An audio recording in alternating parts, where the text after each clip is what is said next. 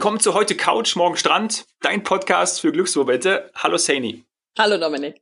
Uns erreichen jetzt direkt mehr Fragen über den Podcast, was natürlich wunderbar ist. Zum Beispiel von Erich. Er fragt, wie die Rückholaktion organisiert wurde und warum das so ein Hin und Her war. Das war ja im März. Was kannst du uns dazu sagen?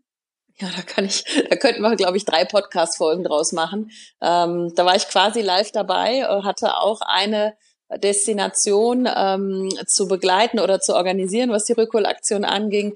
Ja, wo fangen wir an? Ähm, wie du schon gesagt hast, März. Im März kam die Reisewarnung und eben auch die Information, dass man zurückkommen muss aus seinem Urlaubsland. Also wir als Reiseveranstalter hatten jetzt nicht die Möglichkeit zu sagen, der Kunde hat ähm, ja aber mit uns äh, 14 Tage gebucht, möchte gerne in, als Gast in seinem Hotel bleiben, da ist es schön warm, da ist kein Corona, äh, kann der da nicht bleiben. Nein, das ging nicht. Wir mussten sie also wirklich schnellstmöglich zurückholen. Und es gab ja von Anfang an, glaube ich, äh, das Phänomen, dass, dass wir äh, das noch nie hatten. Niemand in dieser Branche oder auch in der Politik hatte mit so einer Rückholaktion bisher zu tun. Wir hatten einmal einen Vulkanausbruch und da mussten wir warten, bis die Aschewolke verflogen war und dann durfte man fliegen. Da ging es also nicht so sehr um den Wettlauf mit der Zeit, dass man so schnell wie möglich die Menschen zurückbekommt, nicht nur weil eben diese Reisewarnung oder eben Reisen nicht mehr möglich sein sollten, sondern auch weil die Länder von, also die bereisten Länder gesagt haben, ähm, so gern wie die Gäste im Land haben, wir müssen jetzt so langsam aber sicher den Luftraum auch zumachen. Das war dann auch wieder von Land zu Land unterschiedlich, was es nicht einfacher gemacht hat und hat dazu geführt, dass wir wirklich einen Wettlauf mit der Zeit hatten. Also wir haben einige Gäste auch erst rausfliegen können, obwohl der Luftraum in diesem Land schon geschlossen war. Also man hat quasi über Luftweg äh, die Grenzen dicht gemacht, um die Corona-Ausbreitung zum Beispiel auf der Fernstrecke zu minimieren. Denn Länder, die ähm, vorher nichts mit Corona zu tun hatten und dann aber Deutsche, sage ich jetzt mal Deutsche, Österreicher, Schweizer und vor allem auch, was weiß ich, Italiener, eben Europäer mit, mit Coronavirus, theoretisch muss man sagen, äh, hätten ins Land bekommen, haben gesagt, nein, die Airlines dürfen nicht mehr fliegen, es darf nicht mehr gelandet werden und wir, wir machen zu.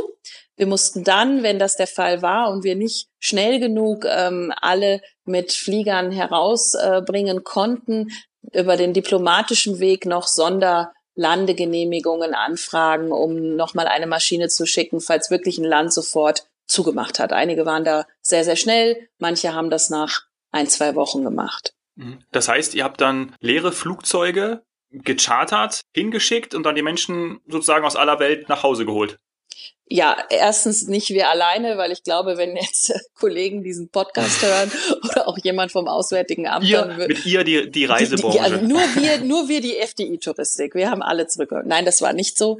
Ähm, aber wir alleine haben 65.000 Gäste zurückgeholt. Ähm, wenn man sich dann daran erinnert, dass äh, zu Beginn dieser Reisewarnung oder Krise äh, die Aussage aus dem Auswärtigen Amt kam, dass 100.000 Deutsche im Ausland sind. Da merkt man schon, dass eben genau dieses Phänomen Tourismus und Reisen, wie viele Menschen sind, sind täglich in der ganzen Welt, ja, man muss sagen, unterwegs gewesen. Jetzt ist es ja gerade nicht mehr ganz so. Ähm, dann, da merkt man, dass das völlig unterschätzt wurde. Äh, und, und auch, dass die verschiedenen Formen von Reisen, auch die rechtliche äh, Unterscheidung von den verschiedenen Reisearten oder Reiseformen, ähm, die wurde auch unterschätzt oder einfach nicht gekannt, weil man eben kein Experte ist.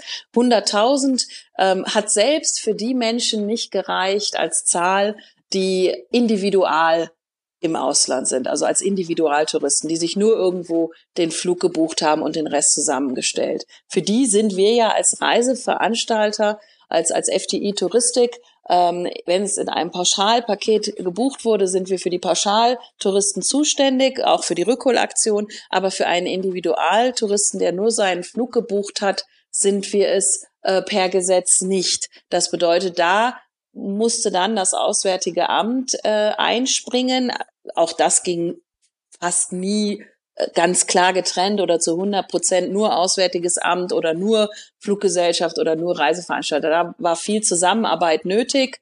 Ähm, und dann hat hinterher das Auswärtige Amt eine Zahl gehabt und wir eben unsere 65.000, die wir alleine zurückgeholt haben. Und da sind nicht mitgezählt die Tausende, die wir noch zusammen mit dem Auswärtigen Amt zurückgeholt haben, weil man sich dann äh, eben zusammengelegt hat. Also wenn man da jetzt ein bisschen in die Tiefe geht, wir haben, äh, wir haben eben die Pauschaltouristen, dann, wie du schon gesagt hast, mit äh, zum Teil leeren oder nicht zum Teil, mit größtenteils leeren Maschinen zurückgefördert. Das ist wirtschaftlich natürlich Selbstmord, ganz klar. Das ist äh, in unserer Branche überhaupt nicht so kalkuliert, dass man einen Flieger, da ist man äh, sehr, sehr schnell im sechsstelligen äh, Bereich, dass man einen Flieger leer also Euro-Bereich, ist man einen Flieger leer startet. Man muss sich das so vorstellen, in, in dem konkreten Beispiel, was ich betreut habe für Westafrika.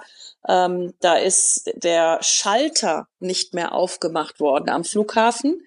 Da wäre also montags noch ähm, Check-in gewesen, aber die Reisewarnung kam nun mal über Nacht, so dass man die Menschen, die zum Teil schon zum Flughafen angereist waren, weil sie mit ihrem Koffer und ihrem Sonnenschirm vielleicht in Urlaub fliegen wollten, äh, die, die durften nicht mehr einchecken. Das heißt, der Check-in war geschlossen, diese Maschine wurde aber angezeigt auf den Tafeln oder in den Systemen im Flughafen, äh, Internet, also auf der Webseite vom Flughafen.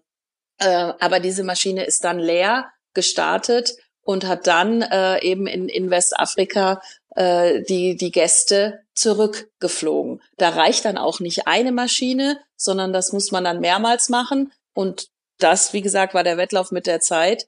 Denn wenn du da nicht schnell genug warst, konntest du irgendwann nicht mehr nicht mehr nicht mehr landen und musstest äh, Sondergenehmigung zusammen mit dem Auswärtigen Amt ähm, ja erreichen oder erzielen. Mhm. Wer hat das Ganze denn dann gezahlt? Du hast ja die Summen gerade angesprochen, 65.000 zurückgeholt. Gibt es da eine Versicherung dafür, die dann Reiseveranstalter irgendwie schützen in so einem Ausnahmezustand? Nein, gibt es nicht. Gibt es nicht. Und ich glaube, man muss auch bei dem Thema Versicherung vielleicht jetzt hier nochmal die Chance nutzen zu erklären, ähm, jede Versicherung, die es theoretisch gegeben hätte oder geben würde, denn für so einen Fall gab es sie nicht. Ähm, es, es gab den Fall einfach nicht. Ähm, das ist unser wirtschaftliches Risiko. Wenn wir dafür Versicherungen auflegen würden, am Ende des Tages zahlt es der Gast, der Konsument. Also von daher ist der Ruf nach Versicherungen immer schwierig. Wir können da auch gerne nochmal äh, in einer anderen Folge über das Thema Corona-Versicherungen sprechen und so. Versicherungen machen das Thema teuer. Klar wäre das für uns als Reiseveranstalter toll, wenn uns jemand gegen so ein Risiko absichern würde. Ähm, aber es wäre auch gleichzeitig unfassbar teuer. Also nein, das haben wir gezahlt. Das war unser, unser volles Risiko. Ähm, und dann gab es eben noch die anderen Fälle, wenn ein Kunde nur einen Flug gebucht hat oder ähm, er konnte als Gast eben nicht auf eine unserer sogenannten Pauschalmaschinen äh, aus diversen Gründen, dann hat er eine Vereinbarung mit dem Auswärtigen Amt getroffen und ähm, hat dann dem Auswärtigen Amt unterschrieben, dass er dass er äh, quasi einen, einen ähm, festgelegten Satz für seinen Rückflug zahlt. All das hat natürlich niemand vorher eingeplant, weder ein Reiseveranstalter noch der, der Gast. Ich glaube letztendlich selbst das Auswärtige Amt nicht. Wir, wir alle waren mit der Größenordnung äh, sicher sehr, sehr überrascht. Und was hat die Rückholaktion jetzt mit dem Elefant zu tun? Sehr gute Frage. Also zum einen ist der Elefant ja der Mindestabstand in Österreich. Also man soll sich immer vorstellen kann, zwischen mir und der anderen Person noch ein Mini- oder Baby-Elefant stehen. Dann hat man alles richtig gemacht. Ähm, und wir mussten aber während der Rückholaktion mit der Elefantliste mit D geschrieben vom Auswärtigen Amt äh, äh, Kontakt äh, aufnehmen oder die, äh, mit ihr arbeiten. Denn ähm, gerade die Gäste, die individual gereist sind, sollten sich in diese Elefantliste eintragen. Das ist irgendwie elektronische Erfassung von Deutschen im Ausland. Ähm, ist ja im Grunde genommen sowieso mal spannend. Das äh, gab's nie. Also man weiß eigentlich nicht, wer wo ist ist, äh, ist auch wiederum gut. Also ich bin da auch ein großer Freund von Datenschutz und Freiheit und Bewegungsfreiheit. In so einer Situation hat man aber eben gesehen, dass man dann ruckzuck sich mal um 100.000 Menschen verschätzt, äh, die irgendwo im Ausland unterwegs sind. So, also die haben sich beim Auswärtigen Amt in die Elefantliste eingetragen.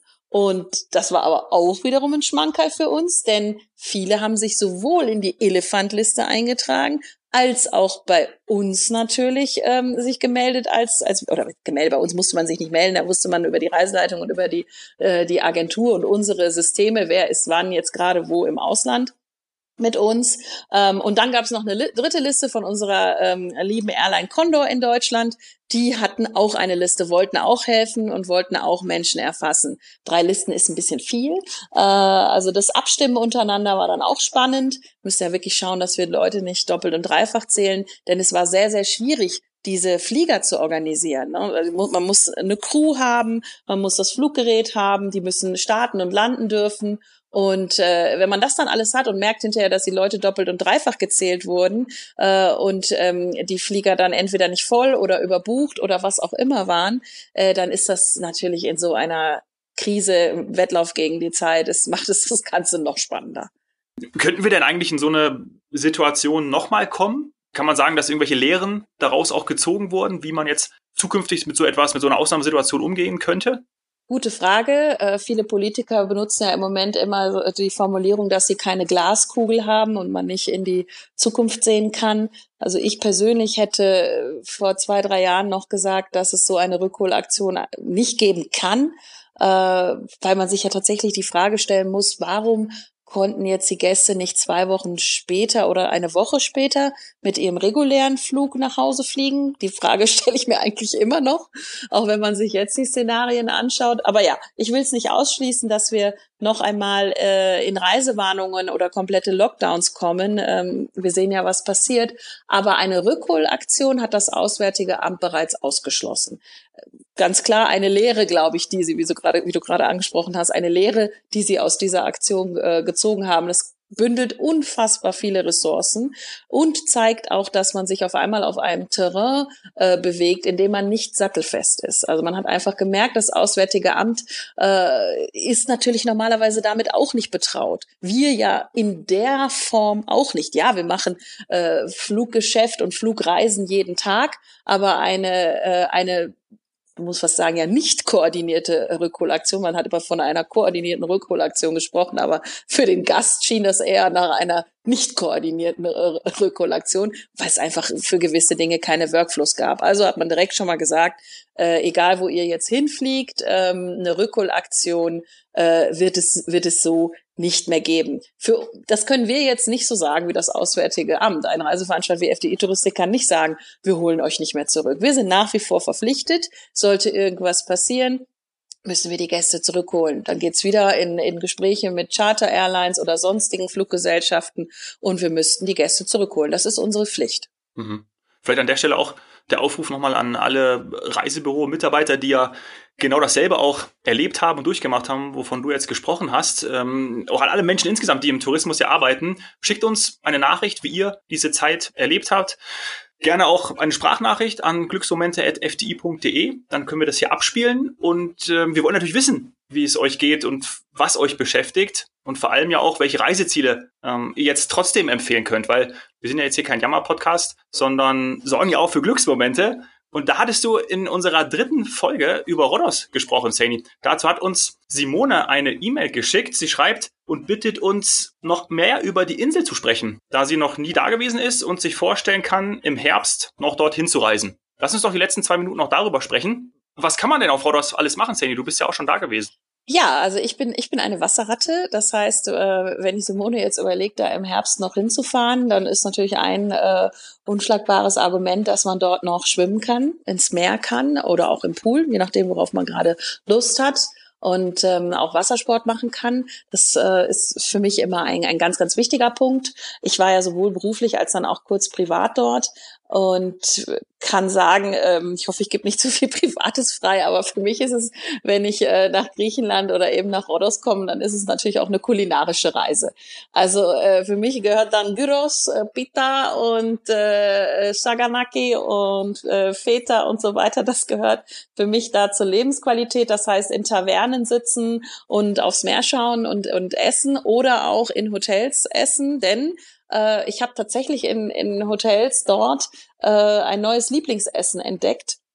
Man sagt ja immer, also Hotelessen wäre nicht, wäre nicht so, wäre nicht so vielfältig. Es ist aber Quatsch. Also gerade, gerade auf Rhodos äh, haben die Hotels äh, viele, viele frische Salate und äh, ganz viel natürlich die Schafskäseprodukte und so weiter. Und ähm, mein Highlight war dort der, der ähm, Feta Wassermelonensalat. Also dass man, oh, dass man quasi eine ja, mit Minze und auch Oregano. Oregano wird ja sowieso sehr gerne viel verwendet.